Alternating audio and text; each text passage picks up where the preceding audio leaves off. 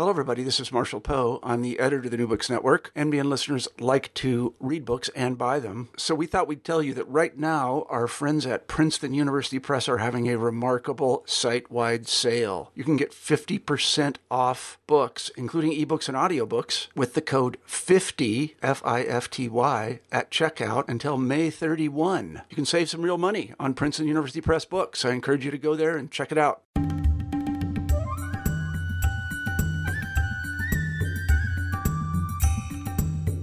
Hi, everyone. Welcome back to New Books in South Asian Studies, a podcast channel on the New Books Network. My name is Madhuri, and I'm a host of this channel. Today, we are talking to Daisy Deomampo about her book, Transnational Reproduction Race, Kinship, and Commercial Surrogacy in India. Daisy is an assistant professor of anthropology at Fordham University, and this is her first book with New York University Press. Thank you so much for joining us, Daisy. Thank you so much for having me. It's uh, a real pleasure, and we are really excited to talk about your book. So, before we get started on the book itself, why don't you tell our listeners a little bit about how you came to be an anthropologist? Sure. Um, I guess there are several ways that I can answer that question. Um, one would be sort of a methodological path. Um, I when I was an undergraduate at the University of Wisconsin, I had um, I was majoring in Spanish and linguistics, um, and had only taken maybe one or two anthropology classes, uh, but I was really taken with the methodology. Um, and with the the notion that um, in order to really truly understand a particular social problem or issue, uh, you really need to spend um, conduct long-term field work um, and spend a lot of time really sort of sort of getting to know that particular issue from um, the perspective of the people um, that you're working with. Um, so, as an undergraduate, I uh, received a research grant. It was a small research grant that was enough to pay for travel expenses, but it gave me the opportunity to develop uh, my own sort of research projects um, and to travel and to conduct field work. Uh, so I was able to sort of come up with a couple of problems that fulfilled um, the senior the thesis requirement in my linguistics major, and also another project that was part of the certificate in global cultures program that I was also undertaking. Um, and I went to the Philippines, and it was really the first time that I was able to develop and formulate the research problem and methods of a particular project from the beginning to end and to travel somewhere and to make research contacts and to meet people and um, ask them questions and get to know um, and learn more about um, you know how they viewed a particular global issue or problem for example.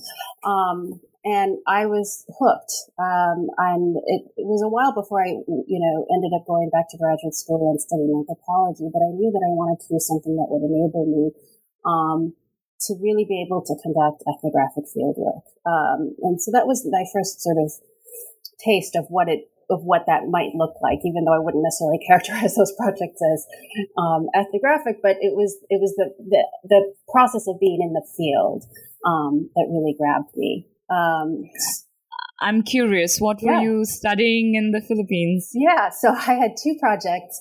Um, one was a project on mail order brides. Um, and so this was in hmm, the 1990s, late, mid to late 1990s when I was in college. Um, and when I went to the Philippines, I had, or prior to, you know, coming up with this, this idea to learn more about this topic, I was just, you know, learning more about the fact that um, there was this practice. There was, you know, this was sort of the early days of the internet. Um, people could sort of go on and connect with young women um, from around, you know, young women in the Philippines, people, you know, men from around the world looking for young brides. Um, and it was framed as, you know, it was, you know, in the media accounts that I was reading about it, it was, you know, sort of framed as on the one hand, this sort of long distance relationship, um, but uh, it was also really, you know, what I was interested in understanding more deeply were the broader economic context that made this possible, um, and also the global the global context that made this possible, right? So um, there were obviously there's a, there's sort of complex and entangled economic and global histories um, that give rise to these particular kinds of marriages and relationships um, that are themselves often, you know, very unequal. So that was just sort of it was a really interesting. It was it was something that I I really wanted to learn more about. Um, the other project was a linguistic project where I was collecting um, um, uh, um, linguistic uh, samples of two different um, um, Filipino um, languages, um, Tagalog and Ilocano. And so for my linguistics degree, I was conducting a sort of comparative um, phonetic and phonemic analysis of these two languages. And so that helped, allowed me to sort of um, you know, I traveled to different parts of the Philippines um, and learned about the different, um, basically the contrast in these two languages that are um, that are uh, fairly distinct in terms of. Uh, it was a really sort of straight up linguistic phonemic and phonetic analysis. Um, but my data consisted of, uh, you know, listening to people's everyday conversations, recordings of people singing, you know, um, local sort of native songs and that sort of thing, folk songs. And there were, you know, both of those projects I sort of carried out uh, over the course of the summer before my senior year. Um, and yeah, so those were the two, the two projects that I carried out at that time.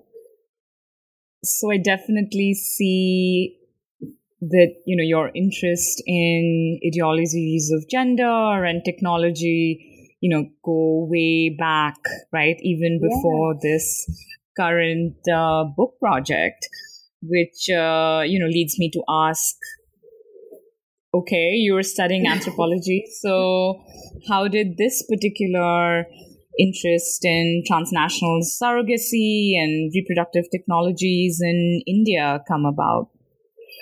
Uh, yeah, that's a uh, it's a great question, and I, I think about this a lot. Um, you know, it, uh, listening, just sort of reflecting back on that experience, what twenty some years ago.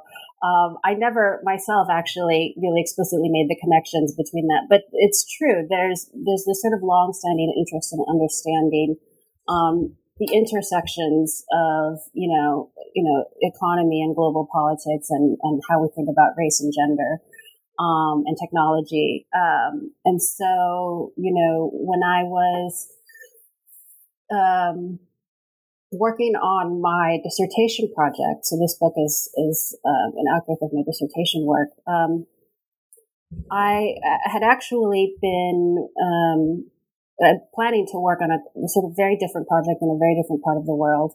Um, I when I had started graduate school, I was anticipating working on a project that was related to gender and HIV AIDS, um, likely in Brazil because that had been where I had uh, previously been traveling and, and, and doing some uh, language study. Um, and so I knew that I was always interested in something that was health related, something that was gender related. And around the time that I was getting ready to go out to do um, to prepare preliminary field work, um, this story kept coming up in the media about commercial surrogacy in India. Um, and it just really hooked me. It was a very, very fascinating it, phenomenon that sort of encompass all of the intersections of themes that I'm really interested in. Um, you know, as I mentioned before, globalization, health and reproduction, and gender.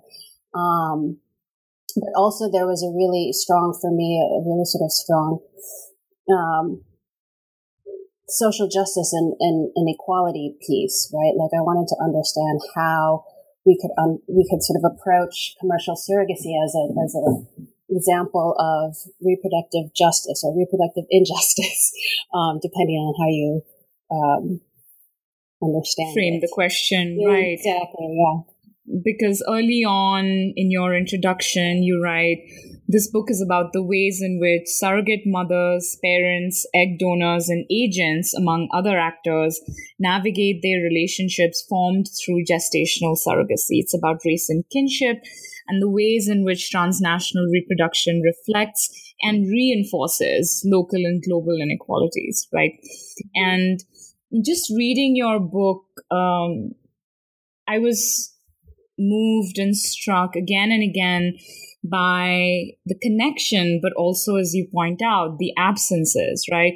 These people move in and out of each other's lives through this extremely sort of revelatory, important moment of the birth, but then leaving behind these trails of relationships and understandings about the world and these larger structures. And not to quite, you know, put a romantic spin on it or anything, I would just perhaps like to ask you to maybe lay out the land in which you are operating, just in terms of the technology itself, right? Because in some ways, yes, reproductive technologies have been normalized and you know we know that they enable parenthood for you know single men and women gay and lesbian couples but i think there's still some um, lack of clarity perhaps in how technologies themselves aren't neutral right? And ideologies are so deeply implicated in them. So could you start by maybe talking a little bit about the technologies and then the kinds of ideologies that you know were so entwined in these and how you were trying to parse them as you sort of began this project? Sure. Um, that's a really big question. Um, but a really important one i think and you had mentioned earlier that you know we're, we're, the technologies aren't neutral um, right and i think that one of the things that was that's really interesting to me as an anthropologist is to unpack how we understand things that may or may not be viewed as simply natural or neutral or whatever the case might be. Um, they're always perceived through particular um, social and cultural lenses, and that was certainly the case in India. And so when we think about, you know, we we now have this sort of long history of understanding the role that reproductive technologies play so much so that it's become fairly normalized.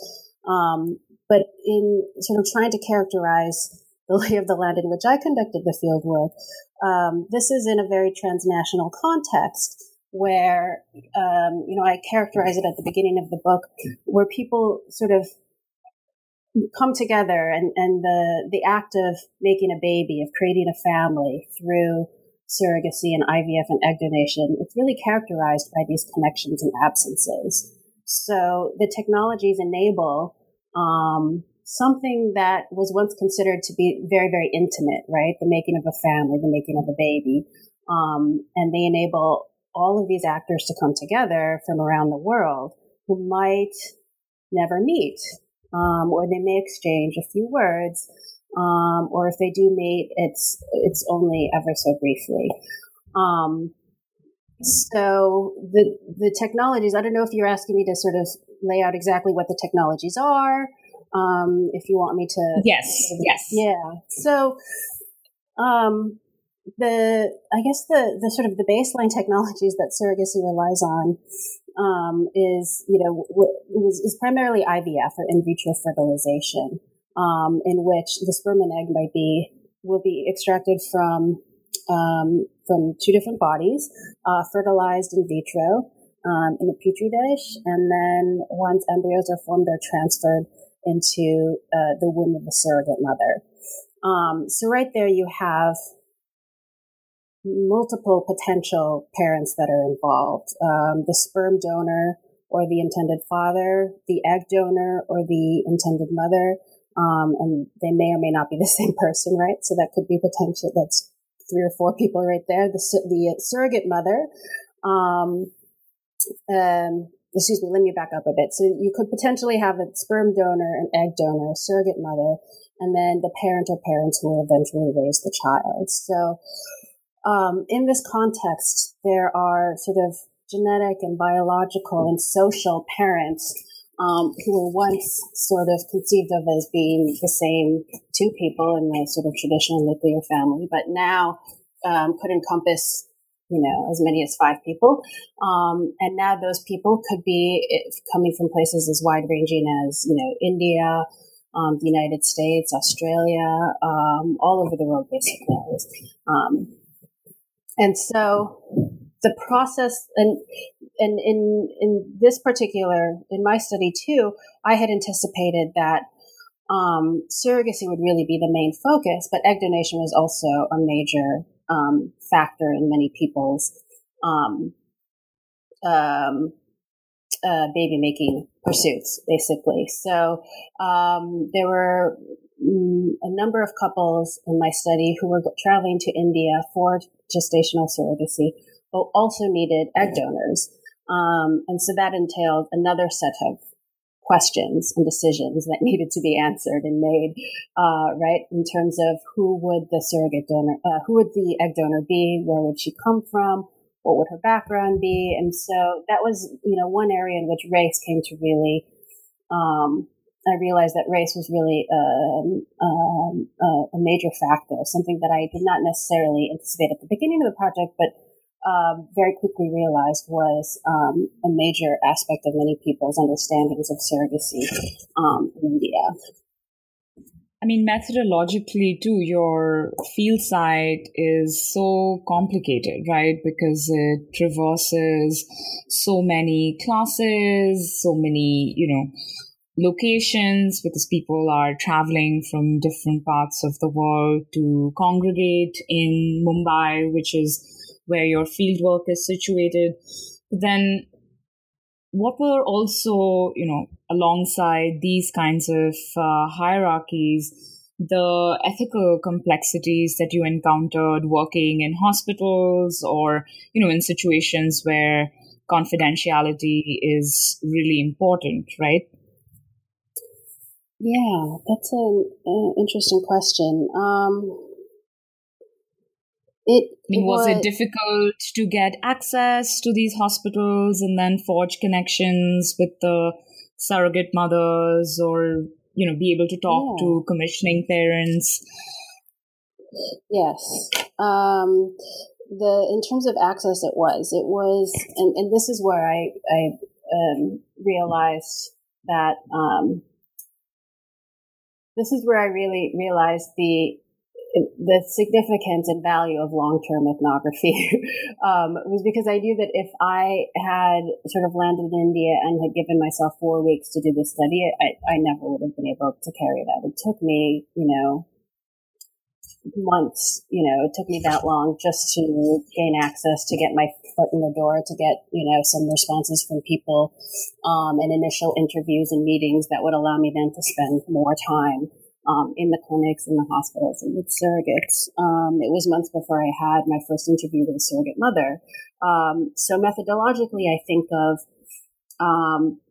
ethnographic fieldwork as uh, often, you know, especially at the very beginning, a series of stops and starts, right? And until suddenly, you know, the gates open and you have this access, but it, it doesn't seem apparent at the very beginning. It, it was a it was a difficult start at the outset.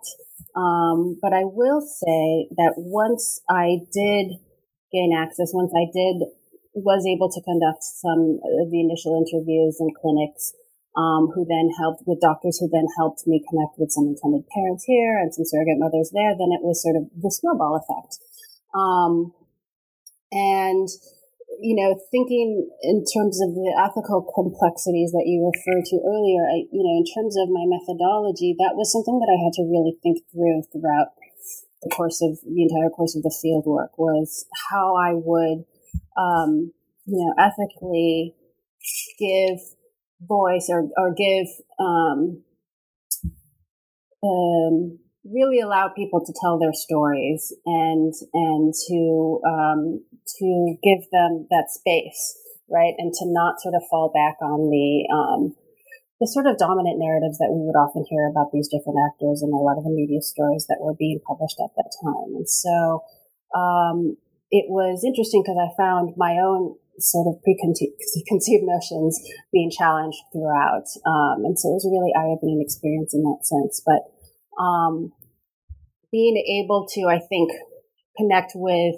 intended parents who are traveling around the world, um, traveling from around the world to India um, was really important. Um, and being able to work with um, a translator in my research with surrogates and egg donors, a translator who was able to be sympathetic and um, non-judgmental when in when working with and speaking with surrogates and donors was also really important. So, to you know, begin talking more explicitly about the book, one of the really important concepts that grounds your analysis and you know is really important in the field of medical anthropology more broadly, I imagine, is stratified reproduction, right? And mm-hmm. will you, for our listeners, talk a little bit about that and more broadly the transnational labor regimes that have come to be at the heart of surrogacy industries? Yeah. So, stratified reproduction um, is a term that was initially put forth by Shellee Colen, um, who conducted research with um, West African child caregivers in New York City.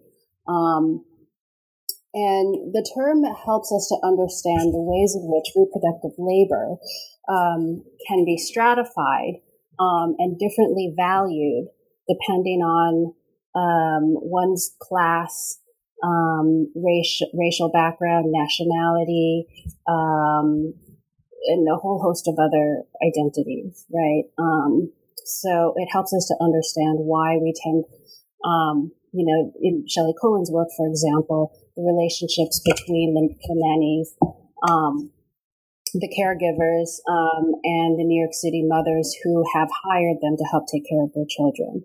Um, it shows us how um, the labor of some is being used to help take care of other people's children while their own children must then be taken care of by others in their home countries, right? In the case of um, those who are uh, migrating transnationally in order to find work. Um, in the context of surrogacy, um, we see transnational, or we see, you know, this this concept um, being really, um, it, it's it's a it's a, a, very very sort of intense and clear manifestation of stratified reproduction, in the sense that generally the people who tend to be able to um, afford to travel to India, um, hire surrogate mothers, pay for the fees that are associated with travel and the medical care, um, all the legal fees that are associated with traveling back home, and then you know eventually caring for that child, tend to come from high income um, countries. That tend to have um, higher class backgrounds than the people who are who, who are sort of carrying the babies for them they tend to be white. Um, and in this case, the surrogate mothers were um, were there, and you know, no one said that they were doing this solely because they, um, you know, wanted to help someone or for other altruistic reasons. They all said that they needed, you know, that that may have that might have been part of it, but they would never have done this if they were not also getting paid. Um, so there was this sort of intensified stratification of who is carrying out the reproductive labor um, and who and for whom right? So those are some of the that's sort of the broader context in which this was i was sort of approaching this particular uh, issue. Context right. And you you know then go on to argue in your subsequent chapters how ideologies of race and kinship further complicate these transnational structures of inequality, right? And mm-hmm. in your chapters on both egg donation, but also how commissioning parents, you know, have these very racialized relationships with the surrogate mothers sort of really brings that to the fore. So, will you maybe in turn talk about first the relationship with surrogates and how that is racialized and how that you know allows them to other the surrogate woman in these very specific ways and then you know talk about the egg donation context as well yeah um, definitely so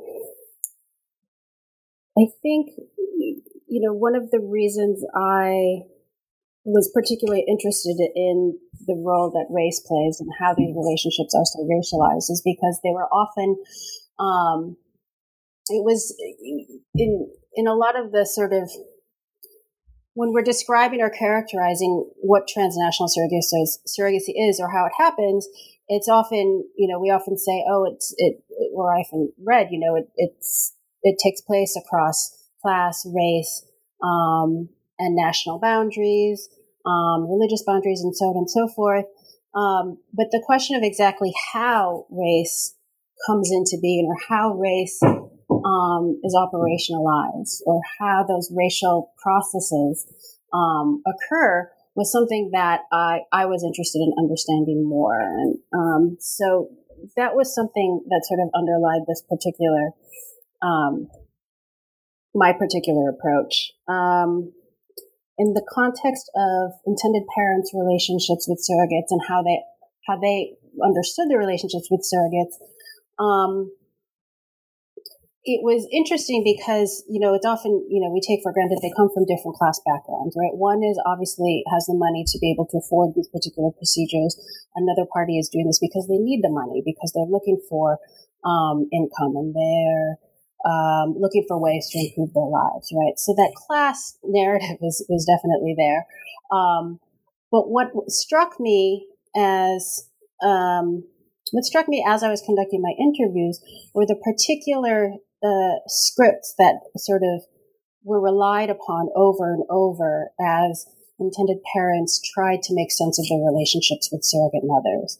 Um, and this was often in the context of an absence of any kind of relationship, right? Where they were sort of meant to understand on their own and, or based on their own understanding of their relationship with these women, um, what they believed to be the basis of their relationship and their kinship, right? Um, and those narratives were often very racialized.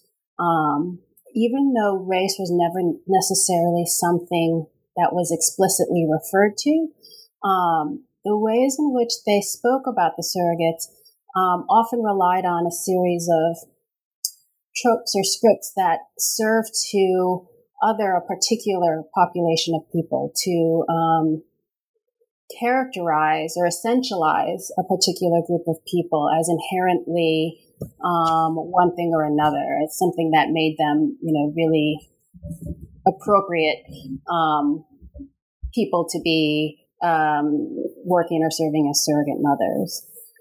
Um, and so, in some of the examples that I use in the book, I talk about how intended parents um, rely on this trope of uh, saving the surrogate mother. So the the surrogate mother is constructed as um, an object to be saved, saved as a as a you know it's sort of you know for some it's a kind of humanitarian um, effort uh, that's akin to you know charity or, or that sort of thing, um, where you're giving and really helping someone else to uplift themselves out of poverty. Um, it was a rescue narrative, right? Mm-hmm. It's not unlike the narratives that we would hear when people would talk about um, uh, the, the, narratives that people use when talking about transnational adoption. Um, those narratives, I think, served on the one hand to help people feel comfortable with what they were doing um, in the context of commercial surrogacy, um, where the parties come from, uh, you know, in a context of inequality, basically. Um, but it also served to really um, erase any kind of complexity or nuance to the surrogate's own particular histories. I think it, it essentialized them, it othered them as nothing more than um, um, good mothers who needed saving in a sense, right? That was one particular um, example um, that I used to sort of illustrate how this relationship becomes racialized in a in a particular way. I mean, as for the egg donation, you know, I your examples were actually really surprising because you know they went against this received notion that, of course, commissioning parents will choose an egg donor from you know the same race as them, so that you know their child will grow up looking like them, and in fact, you point out that increasingly some families are selecting donors with darker skin tones mm-hmm. and you suggest that you know that is not necessarily a challenge to racial hierarchies at all mm-hmm. yes so this was uh, another interesting piece in which i saw uh, or another context in which i saw racialization processes unfold in, in interesting and unexpected ways. So the, the, the dominant narrative too at the time was that people were traveling to India, um, making use of these technologies to have babies that would ultimately look like them. Um, so matching was always taken for granted. It was always assumed matching, you know, and I mean, by matching, I mean phenotypic matching? The intended parents would go, um, and they would be fine with having, uh, an Indian woman carry the baby, but the egg donor, you know, if they were using a donor, um, had to look like them so that you could sort of recreate this white family in a sense. Um, that was not what I found in the end. Um, uh, a portion of the intended parents that I interviewed, um, uh, I think it was around half of the intended parents that I interviewed ended up going to India, um, not only for surrogacy, but also for egg donation. Um, and of those intended parents who needed egg donation, um, many of them selected Indian egg donors intentionally. Uh, so this, it was striking for several reasons. Um, one is obviously that they're intentionally creating, in a sense, a, um, a, a multiracial family, right? They're, tr- they're, seeking to sort of challenge or contradict this this perceived notion that um, everyone is here to you know recreate the white family and maintain you know white you know patriarchal family norms and that sort of thing and you know many of the intended parents I spoke with sort of sort of hinted at that right and they said this is something um, that is important to them um, that could reflect their particular, their unique histories, the origin stories of this particular family. Um, but the other side of that is, is how do we understand, um, what are the other sort of notions of, um, of, uh, how do we understand the particular racialized notions of family and beauty that go along with it, right? So it was interesting to me. A lot of um, parents would talk about again India as this sort of, um, in a sense, as um, as a sort of again, it was sort of othered in a way. It was orientalized in the sense that it was um, this distance between the intended parent and the egg donor was maintained in the sense that they were deliberately creating something that they saw as exotic. Um, and that was something that they wanted to, um, you know, that they believed was beautiful and, and deserved, um, um, deserved a place in this world, but it nonetheless are relied on particular sort of essentialized and orientalized notions of the Indian and the other. Um, and it's it was a you know I think it was that particular aspect of my fieldwork, that chunk of my fieldwork, that led me to think to think about how race sort of is enfolded in all of the different ways in which we think about um, kinship and family and um, and so on and so forth, and the ways in which it sort of um, emerges in unexpected places where we might least expect it. Right. And then, of course, you know, you go on to show the very complex legal terrain that commissioning parents encounter once the child has been born and there are all these these hurdles in terms of acquiring citizenship uh, from the country that they are from. And you know you note that not all countries necessarily even have legal frameworks in place. So what were the kinds of uh, you know problems that you saw parents encounter and how did they go about solving these uh, it's extremely sort of complicated citizenship uh, battles well, it's it, it was very complicated. Um, the the sort of particular path or journey that a parent might have back to their home country after um, having their child through surrogacy in India um, really vary depending on that particular country's understanding of citizenship um, and how citizenship is acquired or transferred between parent and child and who that parent is and what defines parenthood and so on and so forth. So there, it there were, um, and you know, this is sort of uh, a very complex and complicated question in the context of India. There are many examples of how the legal framework sort of um, um, uh, sort uh, there are many examples of how legal uh, frameworks and, and different and contradictory contradicting notions of citizenship uh, resulted in uh, these sort of long um, um, uh, withholding of the state. child, right? Yeah, right, exactly. Um, but in the book, I focus on two specific examples um, that really highlight how differently those journeys might be depending on who you are.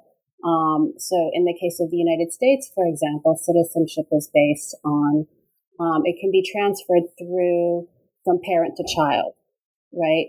But in the context of the United States, what determined parenthood was that genetic relationship. Um, so an American parent who didn't necessarily carry the child um, would be identified as the parent of that child with proof of the DNA test. Um, and so when I was conducting my fieldwork, and this was in 2010, many of the people I interviewed knew that they needed, you know, this set of paperwork and a DNA test uh, to show that there was that genetic relationship. Um, this is not the case um, for other places. So, whereas in the United States, someone would be able to sort of, you know, get the paperwork together and leave the country to return home in as soon as two weeks. Um, Norwegian parents that I met had been, you know, would be stuck in India in a sense for weeks, sometimes months at a time, waiting for approval. Um, and that is, in a sense, that was, um, that I argue shows that it was the, in, in Norway, citizenship is not necessarily defined by that genetic relationship, but who gave birth to the child. Um, so Norway recognizes the birth mother as the biological parent, as the mother who then has to, has the, the power to determine who, you know, where that child has citizenship in this context, it's an Indian woman who is um, um, considered the parent, um, and not the Norwegian mother who may have donated her genetic eggs, uh, her her genetic um, material, right? Um, so there's a, a, much different sort of um, complicated and long-winded citizenship, right? Yeah, right. exactly. Um, and so that basically led to, for many people, you know, long stays in India, you know, a great deal of frustration where, um, you know, the mother of her own child would, you know, tell me stories of how they had to literally adopt their own child, um, even if they were the genetic parent, simply because they did not give birth to the child. Um, and because this is, you know, this is all taking place in a global context and everyone has these different understandings of parenthood and citizenship and what constitutes citizenship. Um, there were often, you know, many, a lot of these different opportunities for that process to break down.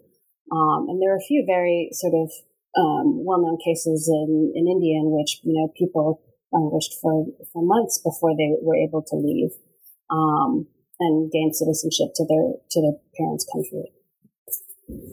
I mean, I'm just uh, being a little provocative here, but I'd be curious to know your thoughts on whether the fact that Norway, for example, recognizes the role of reproductive labor in conferring citizenship as opposed to say the united states which is you know this sort of blanket blood equal to parenthood equal to citizenship.